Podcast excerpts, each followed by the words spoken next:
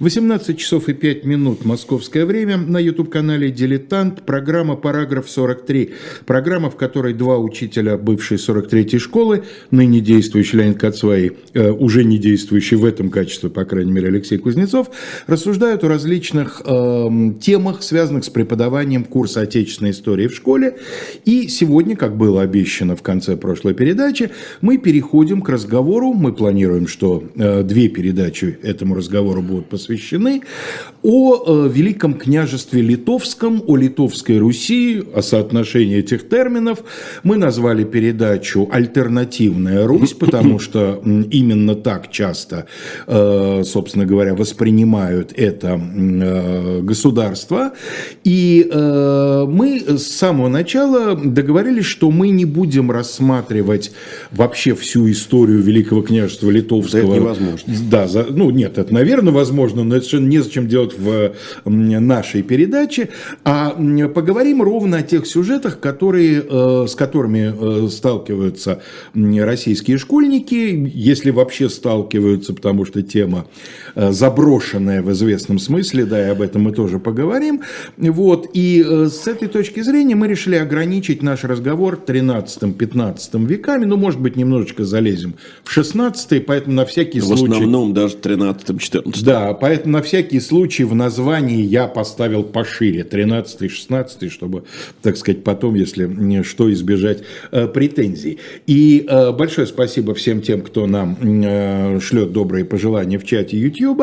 Если у вас по ходу передачи возникают вопросы, пожалуйста, не забывайте их там задать, я слежу, и если они будут нам, как принято выражаться сейчас, в пандан, мы попробуем на них тоже ответить.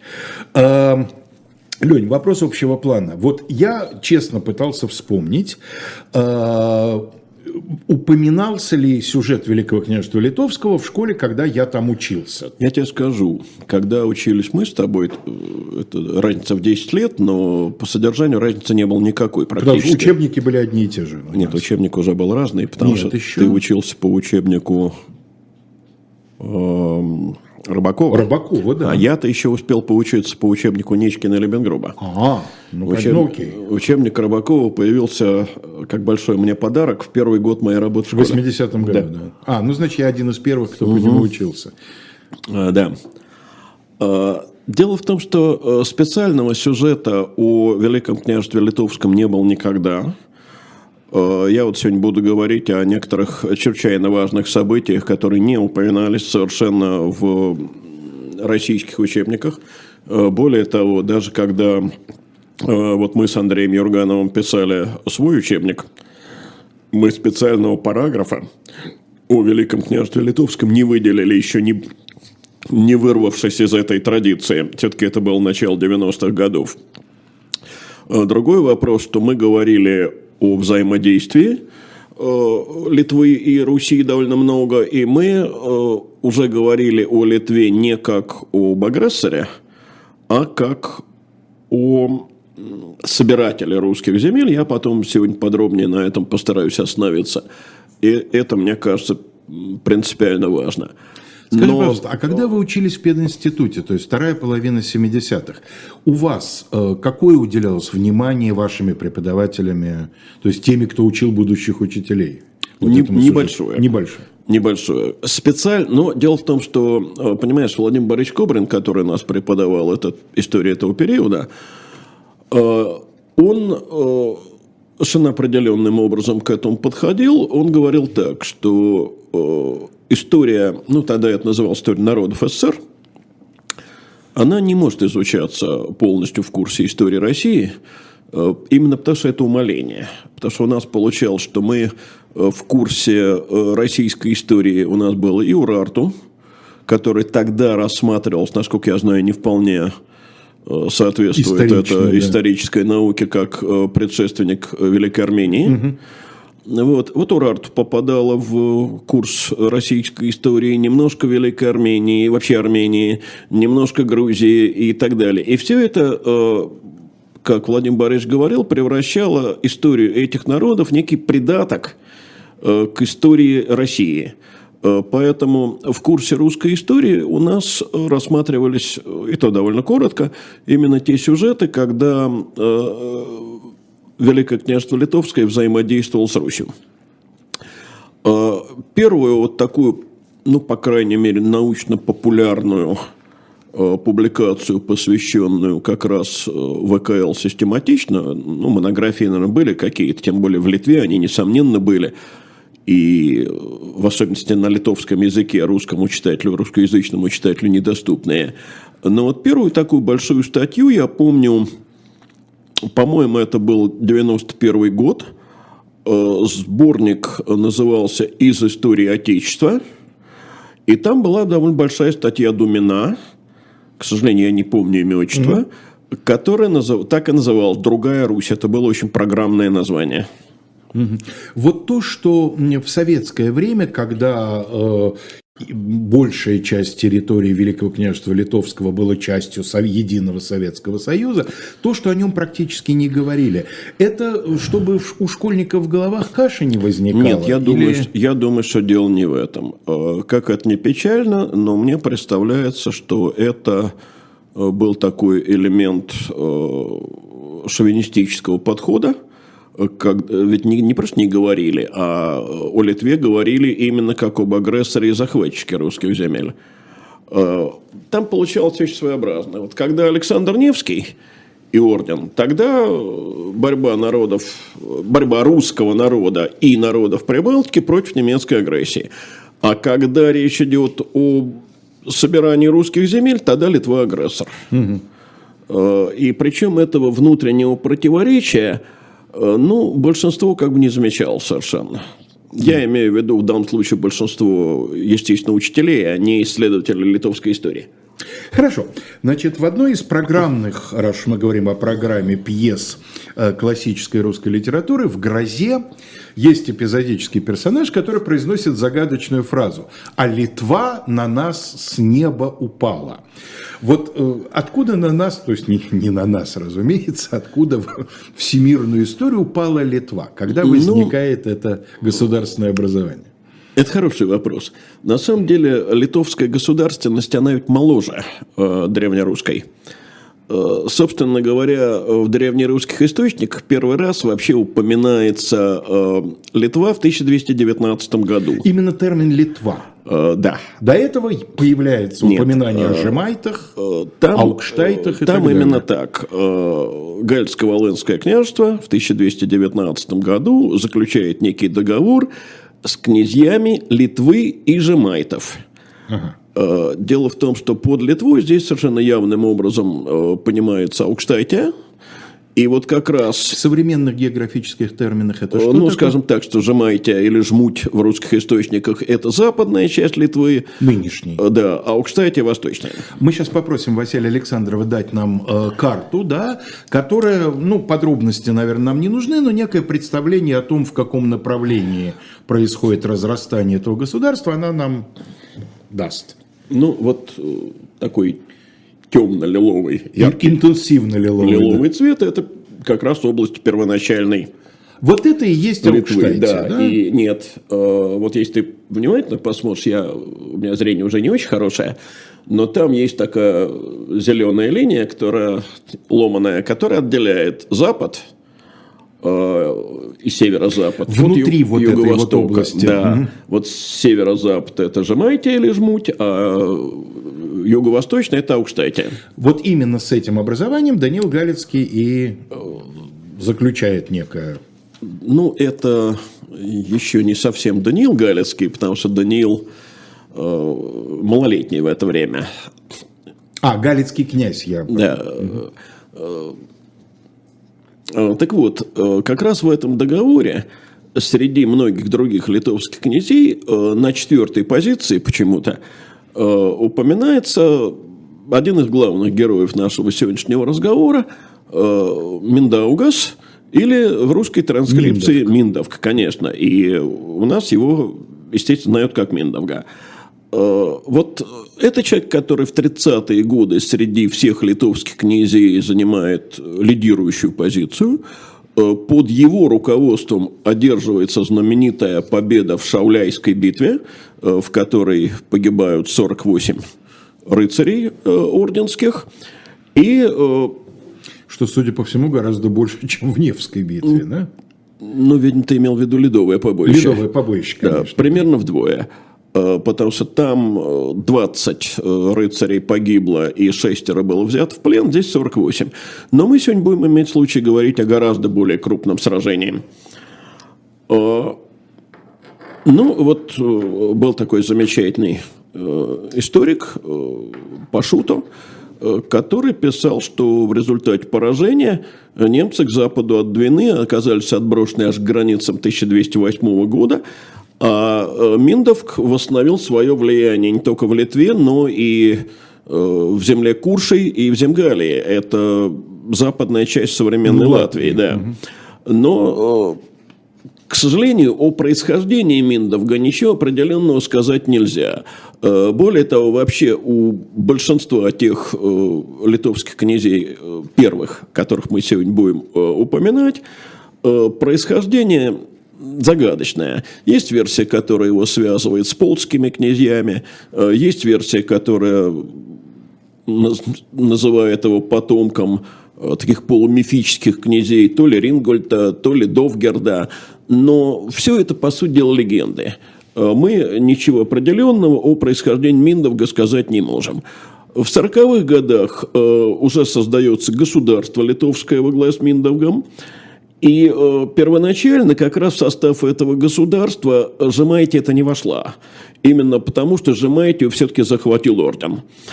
И, соответственно, вошла сюда э, Аукштайтия, и вот на этой схеме, насколько я понимаю, там более бледным лиловым цветом, э, показана Новогрудская земля.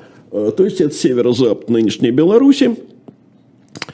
Э, ну, Судьбы оказались этих земель очень разными, потому что, понимаете, постоянно происходили восстания против тевтонов. Литовские князья пытались этим э, восстаниям помогать, как-то их поддерживать. И, понимаете, то переходил под власть ордена, то возвращался под власть литовских князей. Но я на что хочу обратить внимание. Я назвал 40-е годы э, 13 века. Значит, э, что это такое для русской истории? Это Александр Невский. Э, то есть вот э, мы, когда разговариваем о разных э, исторических деятелях, периодически забываем, так сказать, сопоставлять их друг с другом.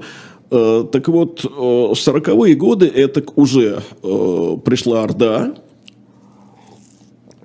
и это уже полным ходом идет биография Александра Невского.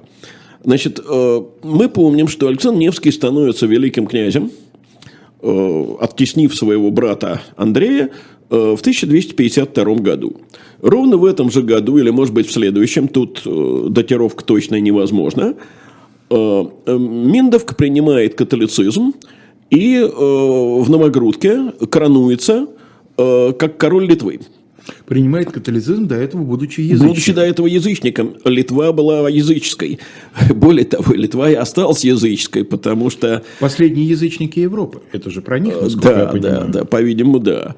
Но дело в том, что, понимаешь, вообще обращение Миндовга в католичество оказалось, во-первых, очень кратковременным, э, во-вторых, видимо, оно особенно искренним не было. Это то, что на современном языке называется реал-политик. Э, то есть ему нужно было принять католицизм в расчете на э, поддержку какую-то Запада, а тут сжимаете очередное восстание – 1959 году Значит, э, литовские князья его глаз Миндовгом это восстание поддержали, э, нанесли рыцарям довольно серьезное поражение. Э, есть такой город Скодас. Я прошу прощения, если кто-то из носителей литовского языка нас слушает. Я, вот нас слушают, да, это я Да, я прошу чату, прощения да. и за транскрипцию, потому что я совсем не владею литовским языком. И, конечно, я сразу хочу сказать, что, может быть, будут даже какие-то неточности исторические, потому что специалистом настоящим по истории Литвы я тоже не являюсь. При этом надо сказать, что вот этот сюжет с э, князем, который то принимает, то потом, может А быть, он отказывается. э, не раз, мы, во-первых, о таком сюжете уже говорили, вот когда Даниила э, Гальцкого мы упоминали, он же тоже собирался принять католицизм, не принял католицизм. И это не раз случалось и с франкскими Да, князьями, и с, с кем угодно. Это князьями. совершенно нормальное совершенно явление. обычная, да, ситуация. Но дело в том, что после битвы при Скудосе э, литовские... Извини, пожалуйста, Ефим Рабинович пишет, не последний имеется в виду о язычниках Европы, и теперь есть язычники. Нет, индивидуальные язычники и теперь, речь идет о народах. Конечно,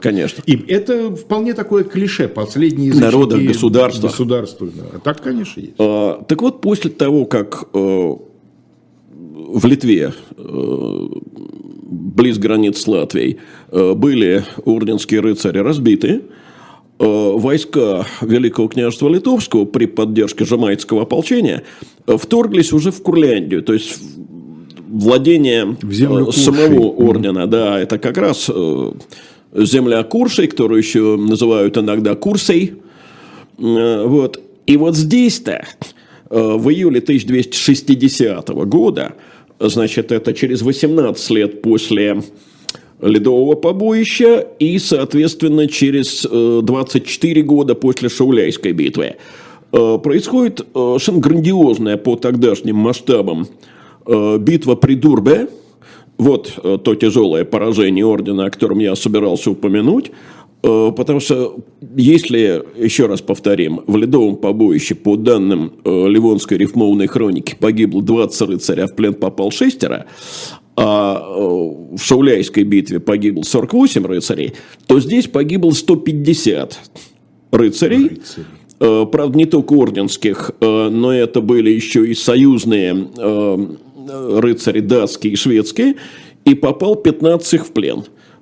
И среди погибших был магистр, и среди погибших был маршал ордена, и был такой принц Карл, который как раз вот этих датских и шведских союзных рыцарей э, возглавлял. И вот То есть это одно из крупнейших сражений в Да. Восточной Европе то- той эпохи. Ну, в получилось. 13 веке во всяком случае. Э, Причем вот о битве при Дурбе никогда в курсе э, отечественной истории у нас э, не говорилось. Э, Эта битва замалчивалась, и замалчивалась она ровно потому, на мой взгляд, чтобы оттенить и выдвинуть на первый план ледовое побоище. И, конечно, когда я читаю в книге, вот я упоминал уже несколько раз эту книгу, ну, она научно-популярная, даже просто популярная. Именно поэтому я ее упоминаю. Это книга Грекова и Шахмагонова. Э, Там просто говорилось, что В мини-серии «Мир истории». серия «Мир истории», книга «Русские земли» да. в 13-15 веках. Второй томик, да. такой. Просто там черным по белому написано, что ледовое побоище – это крупнейшее сражение Средневековья вплоть до битвы при Куртре, 1302 год. Но мы видим, что это совершенно не так. Э, И пусть такого разгрома, учиненного ордену, естественно, Миндов католицизма не принял и вернулся к язычеству. А, У нас на дворе 60-й год. В том 60-м году он заключает союз против ордена с Александром Невским. И в 62 году вместе с новгородцами э, и тверичами э, совершает поход на город Юрьев. Ну, крепости они, правда, не взяли. Э, Но посады сожгли и разорили подчистую. Для привязки географической это Юрьев Тарту. это нынешний Тарту, э, основан был именно как Юрьев э, Или Ярославом Мудрым, Дерпт. а э, под властью немцев назывался Дерптом, конечно. Последовательное название у этого города такая. Юрьев, Дерпт, Юрьев, Тарту. Второй раз он стал Юрьевым при Александре Третьем. В 80-х годах 19 века. Но все-таки большую часть Российской империи он, он оставался Дерптом. Ну, да, получается так. Да. И университет был Дерптский, Конечно, да, официально конечно. Вот. э, Ну, вот теперь нам э, на время надо оставить э, Литву и переместиться южнее. Я только обращу внимание, что это 62 год, а в следующем году не станет ни э, Миндовга, ни Александра Невского. В 63 году они умирают. А, Что есть основания для поклонников Фоменко и Носовского Ну считать да. их одним человеком. ну, естественно, да. А Шауляйскую битву и Ледовое побоище одним событием. Благо близко. Это я так, так сказать, вдруг у нас тоже. И такие ну, тоже да. есть среди а, Так вот дело в том, что нам надо спуститься южнее, потому что без этого мы не сможем э, объяснить, каким образом э, произошло вхождение э, южнославянских, южно-русских э, юго-западных э, русских земель в состав э, Великого княжества Литовского. Василий, нам еще раз ту же самую карту освежите, пожалуйста, чтобы mm. она перед глазами была. Э, значит, э, мы говорили в одной из передач, вот в той, которая была посвящена Александру Невскому, о том, как э, Даниил Галицкий, так сказать, отбился от первого ордынского натиска и не сумел отбиться от второго, вынужден был Орде подчиниться, говорили о том, как он Э, склонился к принятию католицизма, но отбившись от, от первого орденского натиска самостоятельно католицизма так и не принял. Потому что больше не нужно было. Да, а титул э, короля Руси сохранил и единственно его э, носил. Так вот. Полученный как бы авансом, да? То есть ну, в расчете... В расчете на принятие католицизма, да. Католицизм. Значит, Э, вот это э, второе э, ордынское вторжение в Галицко-Волынскую Русь, ну, естественно, не считая Батыева, это вторжение огромного войска под руководством Бурундая, знаменитого ордынского полководца. Но дело в том, что еще до этого между Галицко-Волынской землей и Литвой началось очень тесное взаимодействие довольно специфическим образом. Дело в том, что у Миндовга был сын. Этого сына он посадил своим наместником э, в городе Новогрудке, который вообще иногда считают первой столицей э, Великого княжества Литовского. Так вот, Войселк – это поразительно интересная а фигура. столицей, потому что сам Миндов там да, долгое время Миндов там э, крестился, Миндов там, по-видимому, провозгласил себя королем. Где князь, там и столица, угу. собственно. Ну вот, а тут он, видимо, перенес свой замок в какое-то другое место. Я, к сожалению, честно сказать, не могу уточнить в какое. А в Новогрудке сидел его сын. Вот этот Войшелк. Войшелк вошел в историю как князь-монах. Угу. Довольно странное сочетание. Дело в том, что он первым среди литовских князей крестился, но не в католическую, а в православную веру. И э, если э, Миндов, еще раз повторю, крестился, исходя из политических соображений, э, то Войшелк был такой настоящий страстный неофит. Он не То просто... есть человек, принявший новую веру всей душой. Всей душой, со всем пылом. Да. И пыл его доходил до такой степени, что он открыто выражал желание постричься в монахи.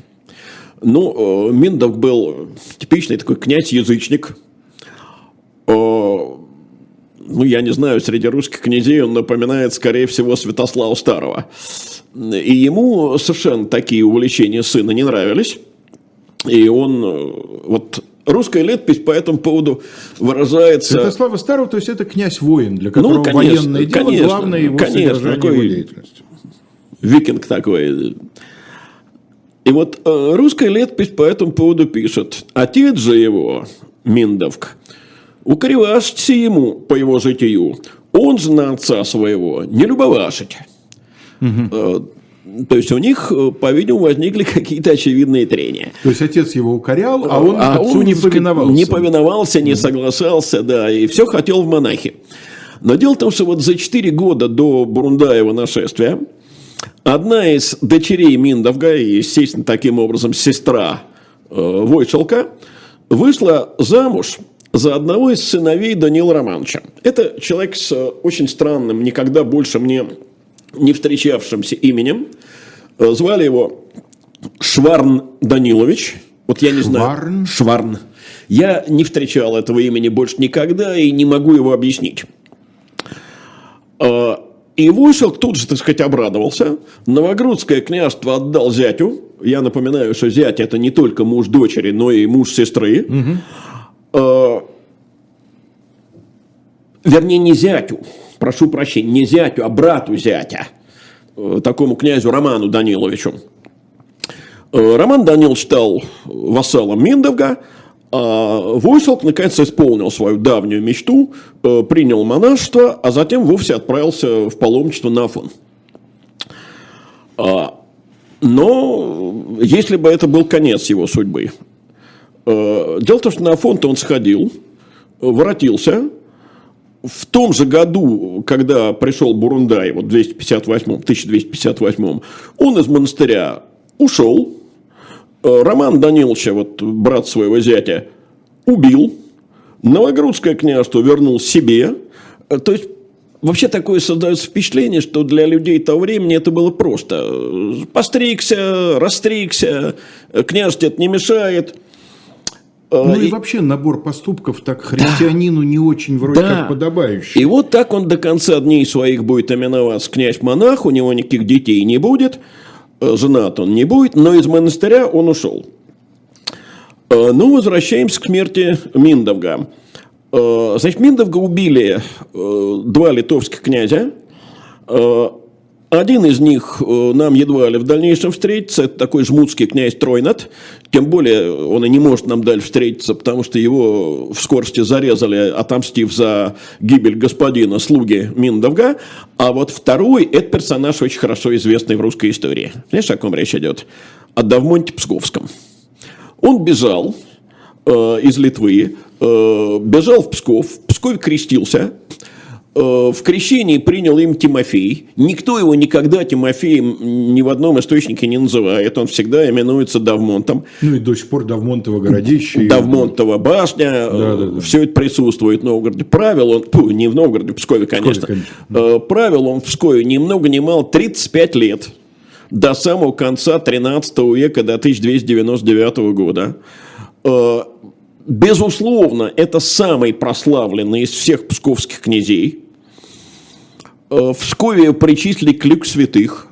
Ну вот к лику святых-то он, наверное, как Тимофей все-таки причислен. Ну, скорее всего, да. А называют его все равно все Давмонтом. И вот на примере Давмонта, кстати, очень хорошо видно, что литовские князья вообще на Руси появлялись далеко не всегда в роли завоевателей. Э, а наоборот, э, вполне они становились русскими князьями и очень, так сказать, почитались. А вот над Литвой власть достал свой шелку. Не будем забывать, что на памятнике тысячелетия Руси сколько? Четверо, по-моему, князей Великого княжества Литовского? Не могу сказать, врать ну, не буду. Примерно, да. В общем, не один. Вот буду о не, скорости в Новгороде, посчитаю угу. еще раз. Угу. Вот. И, надо сказать, при Войшелке вот тут бы нам хорошо уже не карту показать, а э, схему, да, вот этих э, э русских князей э, юго-западных. Вот дело в том, что э, рядом с, с Даниилом есть его брат э, Василько Романович.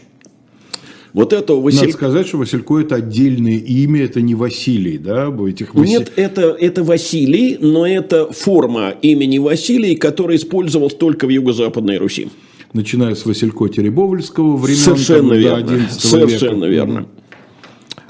И вот это Василько Романович, который был к тому времени, ну, после смерти Даниила, э, старейшим среди э, гальско-волынских князей, э, Войселк э, вообще называл отцом и господином. А между тем, связь между Юго-Западной Русью и это такая форма признания вассальной зависимости отец и господин? Ну, видимо, да. Угу. Как братом молодшим у Думаю, что да, конечно. Князей. Причем это э, большая степень почета, именно потому что не братом старейшим, а отцом. Угу. Э, вот. Но, как мы видим, у Василька нет э, потомства. И в 69 году его не станет.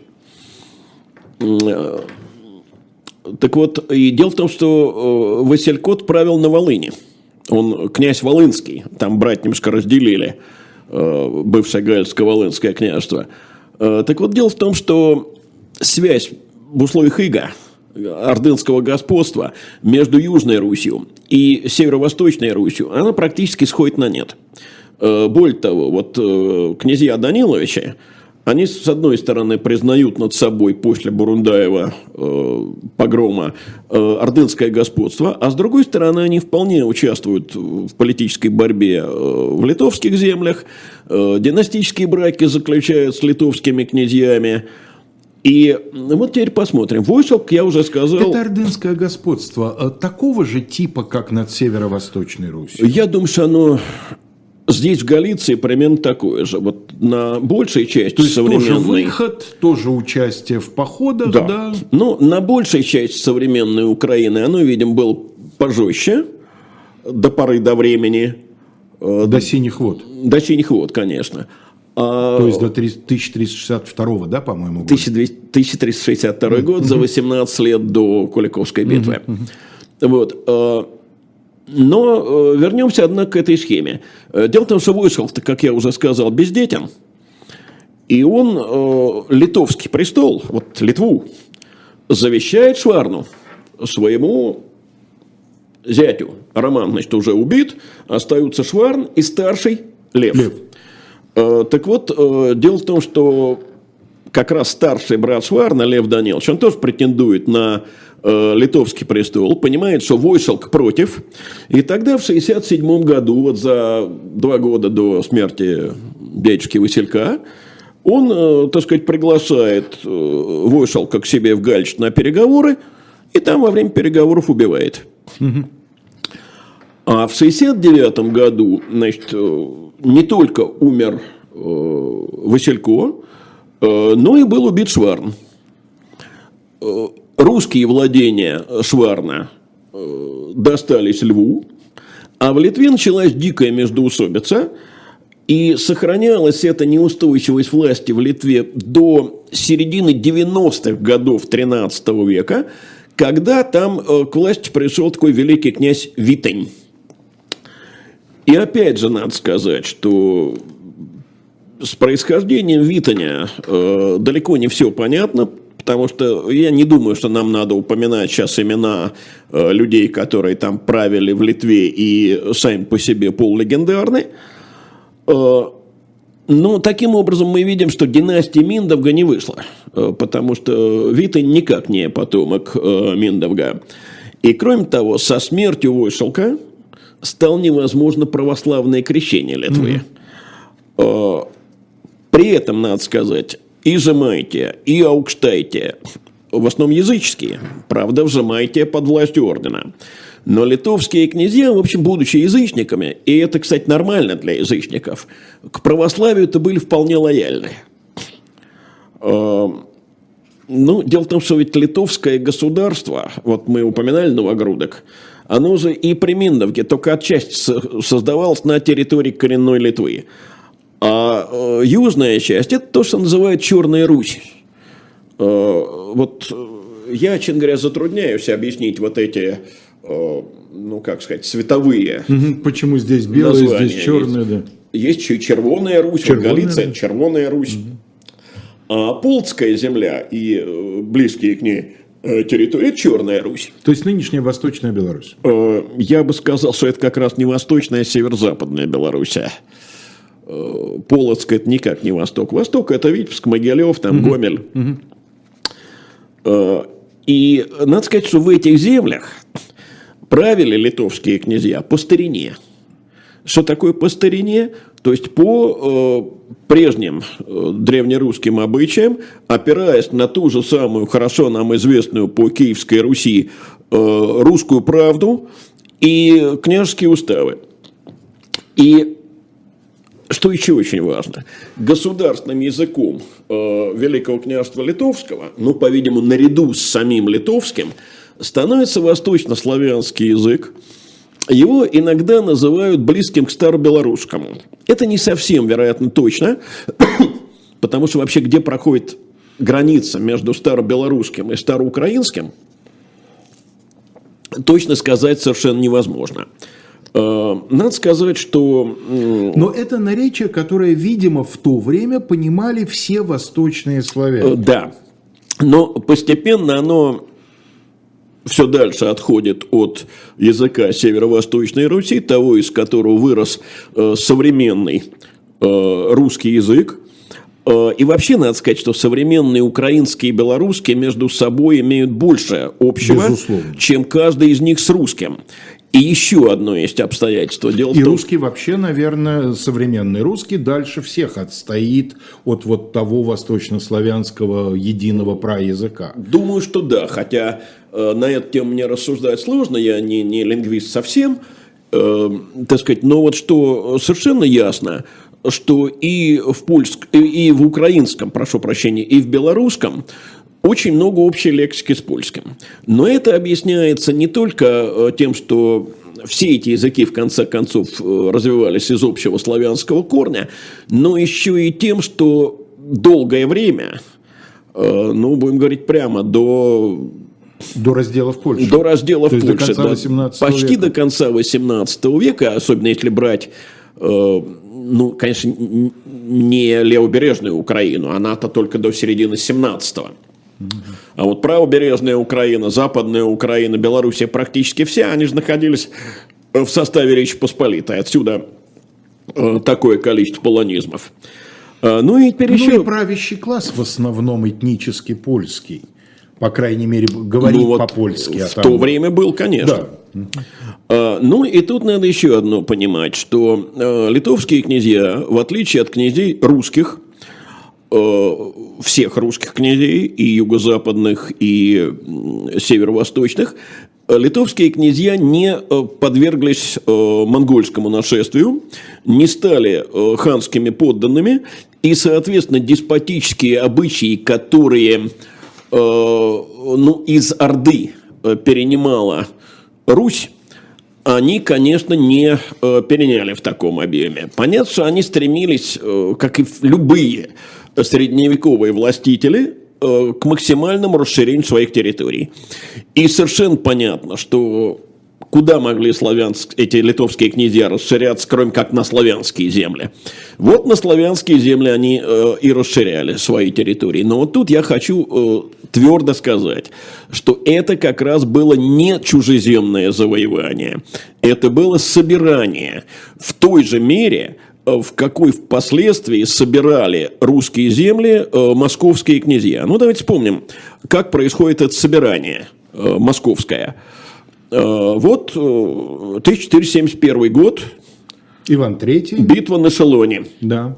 Да, причем Э, где-то я не так давно видел совершенно замечательное памятник, да, памятное объявление, э, здесь э, на Шелоне в 1471 году встретились в битве новгородские и московские войска, даже в битве за объединение Руси. Угу. Кто с кем бился, кого объединяли. Кто победил, да, угу. кто больше забил. Звучит прекрасно. Да. Но это ладно, это Новгород. А вот ну, лет на 80 назад отойдем. 1393 год. Как присоединяется Нижний Новгород? А подходит рать московская, окружает, и э, там до боя не дошло. Э, потому что нижегородские бояре своему князю сказали, княже господине, Куда не, да. не надейся на ны, бо мы уже не с тобою, но э, против тебя и вынуждены были перейти под военной угрозой на сторону Москвы. Но мы же тоже считаем это собиранием. Земель, конечно. Ну, а уж если вспомнить, э, как собирали Тверь, то ее собирали просто осадой и штурмом. Но, тем не менее, это собирание. То есть, Лень, вот это очень важный на самом деле сюжет. Существует древнее русское государство, и главным признаком того, относится земля к нему или нет, это княжеская династия. Да? Которую мы условно называем династией Ну, не только. Это княжеская династия, это язык, это э, отчасти православная вера. Но в значительной степени да. княжеская династия, да, и вот та территория, на которой мы с тобой сидим, она относится к древнерусскому государству не столько потому, что там Вятичи в свое время пришли, Нет, сколько конечно, потому, совсем ни при чем. сели потомки Владимира Мономаха. Да, Владимира Мономаха, Всеволод Большое Гнездо, Ивана Калиты. Потом это единое древнерусское государство распадается делится на несколько десятков княжеств. А потом собирается а потом новое. появляется несколько центров, которые начинают их да? притягивать и, к себе. Э, вот здесь надо четко сказать, что э, обычно у нас, ну, по крайней мере, в те годы, когда я начинал преподавать, уж не говорю о том времени, когда я учился, э, что такое собирание земель? Собирание земель вокруг Москвы. Есть два центра. Москва и Тверь. Но надо сказать, что в последние, ну, по крайней мере, лет 25. Все-таки это изменилось. И э, теперь структура выглядит по-другому. Да, есть два центра. Один центр – это ВКВ, Великое княжество Владимирское, другой центр – это ВКЛ, Великое княжество Литовское. Я боюсь, что сейчас опять начнется откат назад со всеми вот этими... А уже, э, это другой вопрос, а уже внутри ВКВ, вот здесь сначала Москва борется за первенство, а уж когда она побеждает здесь окончательно, вот тогда начинается соперничество между нею и, э, э ну, к тому времени уже Вильном. Так вот, надо сказать, что впервые к решению этой задачи объединения русских земель вокруг Великого княжества Литовского э, приступает великий князь Гедемин. Гедемин правил с 1316 по 1341 годы.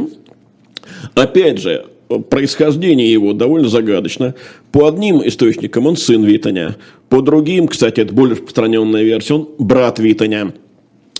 Э, по враждебному э, по отношению к Литве сказанию о князьях Владимирских, э, Гедемин вообще объявляется конюхом Витаня, который его убил, женился на его вдове и захватил власть. Но это, я повторяю, тенденциозный, враждебный Литве И враждебный источник. именно как альтернативе Владимирской Руси. Конечно, конечно. То есть идеологическая борьба начинается уже тогда. Я думаю, наверное, гораздо раньше. Угу. Идеологическая борьба, мне кажется, вообще существовала столько времени, сколько существовала государственная власть. Вот. И есть версия, что Гедемин пришел к власти, Витани убив, независимо от того, конюх он или mm-hmm. брат или сын. Э, значит, э, Гедемин – это очень важная фигура в литовской истории. Он вел очень длительную, очень упорную борьбу с орденом. Э, именно он заключил первый, насколько я понимаю, такой серьезный союз э, с Польшей. Он выдал свою дочь, дочь его звали Альдоной, такое типично литовское имя, за польского короля с довольно, ну, сам от король это Вернее так, он выдал свою дочь за сына польского короля. Этого сына звали Казимиром, это будущий знаменитый Э, польский король Казимир III Великий. А вот союз он заключал с отцом Казимира, у того довольно такое забавное прозвище. Его звали Владислав Первый Локоток. Угу. Кажется, это не точно, но кажется, Локотком его звали, потому что он был рост небольшого. Угу. То есть локоток как мера длины, да? Ну да, локоть же локоть. мера длины, конечно. А вот он не локоть, а локоток. Небольшой локоть. Да. А, да. Метрик в переводе на Ну, можно и так. Да. Вот. И Казимир, кстати, не просто Казимир Великий, но Казимир интересен нам еще тем, что это последний э, польский король из династии Пястов. Угу. Вот э, на его наследнице э, женится впоследствии великий князь литовский Егайло. Егайлы пойдут егелоны. И станет первым э, польским королем литовского происхождения. Отсюда пойдет действительно династия Егелонов. Потому и что... четвертый Казимир будет уже Казимиш Егелончик. Да, в Польше он будет называться уже не Егайлом, а Владислав II Ягелло. Ягелло, да. Да. И вот надо сказать, что суверенитет, то есть власть э, Гедемина – э, признавали над собой минские князья, и туровские, и берестейские, и друдские. А, например, тоже Витебское или Полское княжество, как оно перешло э, под власть Гедемина. А он э, женил сына. Э, сын – это знаменитый князь Ольгерт э, или Альгердас. Э, он женил на дочери Витебского князя. Имя этой дочери – толком э, неизвестно, потому что по одним источникам ее звали Анна, э, по другим источникам ее звали Мария. Угу. Надо сказать, что оба брака Ольгерда – это браки с русскими княжнами. Второй его брак будет, это хорошо известный брак с Ульяной Тверской. Вот. И, соответственно, Ольгард унаследовал вот эти Полское и Витебское княжество – и таким образом э, большая часть э, вот Беларуси современной, она перешла под власть Литвы совершенно мирным путем. А на Волыне, э, давайте опять схему вот эту посмотрим, А на Волыне происходит вот что. Василий, верните нам не, схему. Не, не, вот эта схема... Нет, а дело в том, что она а, не висит. Она не видна, это, это нам, нам она, она видна. Я постоянно, понял, а да. тут ее надо обновлять. Да, да, да, совершенно верно. Э, тогда вот схему э, гальско-волынских князей. Вот, э, значит, здесь произошло вот что. Последним Рюриковичем на Гальском троне – Э, был князь Владимир Львович. Он, вот он нам здесь... Да, вот он в нижней части. Виден, да. да. Это вот того Льва э, Даниловича, конечно, не сын, а э, правнук. правнук да. И он правил в 20-х годах 14 века, а в 25 году местные гальские князья, считая, что он князь слабый, и что того, гляди, захватит э, княжество Гедемин, э, позвали на княжение его двоюродного брата, вот он тоже присутствует э, на Юрий II. карте, Юрий II Болеслав. Дело в том, что Юрий II Болеслав по материнской линии восходит Даниловичем, как мы видим, а по отцовской линии он восходит к Мазовецким, то есть польским князьям, отцом его был Тройдан Мазовецкий. А вот уже после того, как э, Юрий Болеслав э, через 15 лет после своего призыва на Гальский трон э, в 1340 году умер, вот после этого здесь утвердился сын Гедемина Любарт, а он с какой стати? А дело в том, что вот э, здесь у нас есть э, на том же этаже, э, что и Тройдан Мазовецкий – Э, князь Андрей Юрьевич. Э, вот на его дочери, э, то есть двоюродной сестре, и Владимира Львовича, и Юрия II Болеслава Любард женился. И таким образом, так сказать, Волынь тоже вошла вот в орбиту Гедемина. Ну, в истории... Василий, дайте нам, пожалуйста, карту Лень, вот какому, каким цветам соответствует государство Гедемина, чтобы понять, насколько приросло? Ну, там это на самом деле хорошо видно. Вот, э, вот в условных обозначениях э, идет э, четыре так сказать, варианта. Э, вот Новогрудская земля, такая бледно-лиловая, это при Миндовге. Затем бледная – это при Витоне, вот там, где написано Полесье, Полесье. Восточная Беларусь, угу, нынешняя. И э, при Гедемине, вот Полесье и э, вот эта часть, это как раз при Витоне и Гедемине вместе. Южнее пока не заходим. То есть, это территория нынешней Литвы, небольшой кусочек нынешней Польши, практически вся нынешняя Беларусь. Практически вся Белоруссия, конечно. Угу. Практически вся Белоруссия. И, э, ну, э, здесь это не очень хорошо видно, э, но на самом деле уже тогда же стала и Галиция входить э, в состав государства Гедемина, вот о чем я э, только что и говорил. Кстати, Любарту, вот сыну Гедемина, пришлось довольно серьезно воевать с Польшей. И эта война, которая началась в 1349 году, продолжалась долго после смерти самого Любарта. Она шла 43 года. 43 года. Э, то есть э, до 1392 года.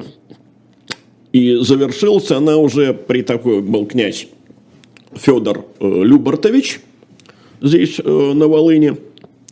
И в результате Гальско-Волынское княжество тогда распалось. Распалось оно вот каким образом. Галиция отошла к Польше, а Волынь отошла э, все-таки к Великому княжеству Литовскому. Ну, э, роль Гедемина еще вот в чем. Мы об этом упомянуть как-то забыли. Э, дело в том, что вот мы говорим Новогрудок, Новогрудок, а все-таки при Гедемине столицей э, Литвы становится Вильнюс.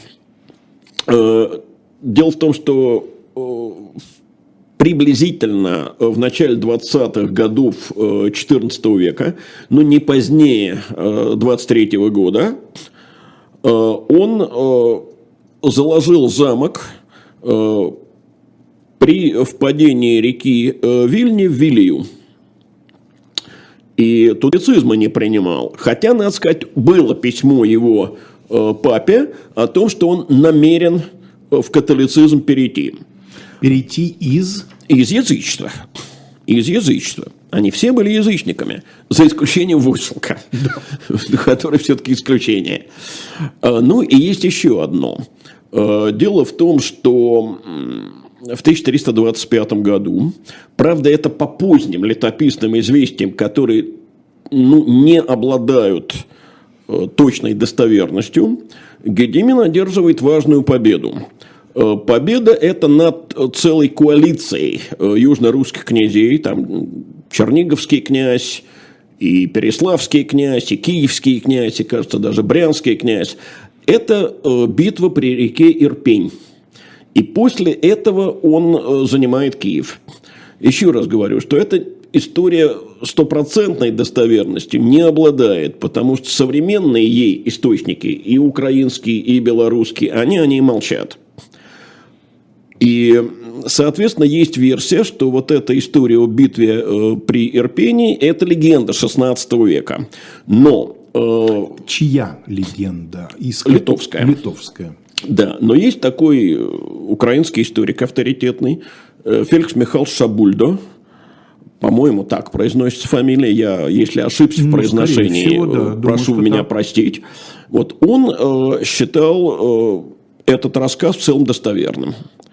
И полагал, что после э, сражений при Ирпении э, Киев оказался в своеобразной двойной зависимости. То есть, с одной стороны, от э, Великого княжества Литовского, с другой стороны, от Орды. Ну, и надо сказать, что в русскую историю Гедемин входит вот каким образом. Именно при нем э, начинается противостояние э, Великого княжества Литовского с Москвой. Э, дело в том, что, ну, вот хорошо известен в истории противостояния Твери и Москвы. Значит, Литва в этом противостоянии Москва и Твери оказалась на э, стороне э, Твери. Ну и, наконец, при Гедемине же Литва начинает противостояние с Ордой. И противостояние это начинается из-за Смоленска. Был такой смоленский князь Иван Александрович. У нас вообще как-то смоленское княжество из такой большой падает. Вот он заключил с Гедемином договор, признал себя вот как братом ты сегодня молодшим. говорил, братом молодшим, э, то есть вассалом э, литовского князя. И тут-то Орде это не понравилось. И хан Узбек знаменитый э, в 1339 году послал на Смоленск ордынскую рать. И надо сказать, что в этом походе на Смоленск, в, число, в числе прочих, наряду с ордынцами, участвовал и Иван Данилович Калита. Но смоляне – это нападение Отбили. Отбили с помощью литовской рати. И Орда вынуждена была э, примириться с тем, что Смоленск выхода не платит. И вот здесь мы вынуждены прерваться, потому что время нашей передачи подходит к концу. Я предлагаю в качестве некого промежуточного итога, вы видите, что это был сложнейший конгломерат вот этих вот осколков древнерусского государства плюс не только его. И которые находились между собой в сложнейших отношениях. Отношениях. Плюс, так сказать, земли балтских племен, плюс восточные районы Польши, плюс Орда, мощнейший фактор влияния на все на это. Поэтому, когда сегодня люди прибегают к каким-то упрощенным схемам, это, как правило, все от не от большого ума и от большой политической и, ангажированности. Я бы сказал, да, от подмены истории публицистикой. Вот я это, ну, можно и так замечательно. В ближайшее время вас ожидает следующая э, программа передач. Вы, если остаетесь с нами, то переключайтесь на канал «Особое мнение». Андрей Мовчан, э, финансист, беседует с Ольгой Журавлевой. А затем, поскольку сегодня вторник, сегодня еще одно возвращение на канал «Дилетант». И после 8 часов сериал извините, первая холодная. И сегодня Сергей Бунтман и Елизавета Листова рассказывают о важнейшем эпизоде атомного шпионажа, о деле Гузенко. Ну, а затем в 21.00 программа «Статус» и Екатерина Шульман, иноагент по версии российских властей, с Максимом Курниковым. Прекрасно вам известный формат и пара. Ну, а мы с Леонидом Кацвой с вами прощаемся до следующего вторника. Всем самого доброго.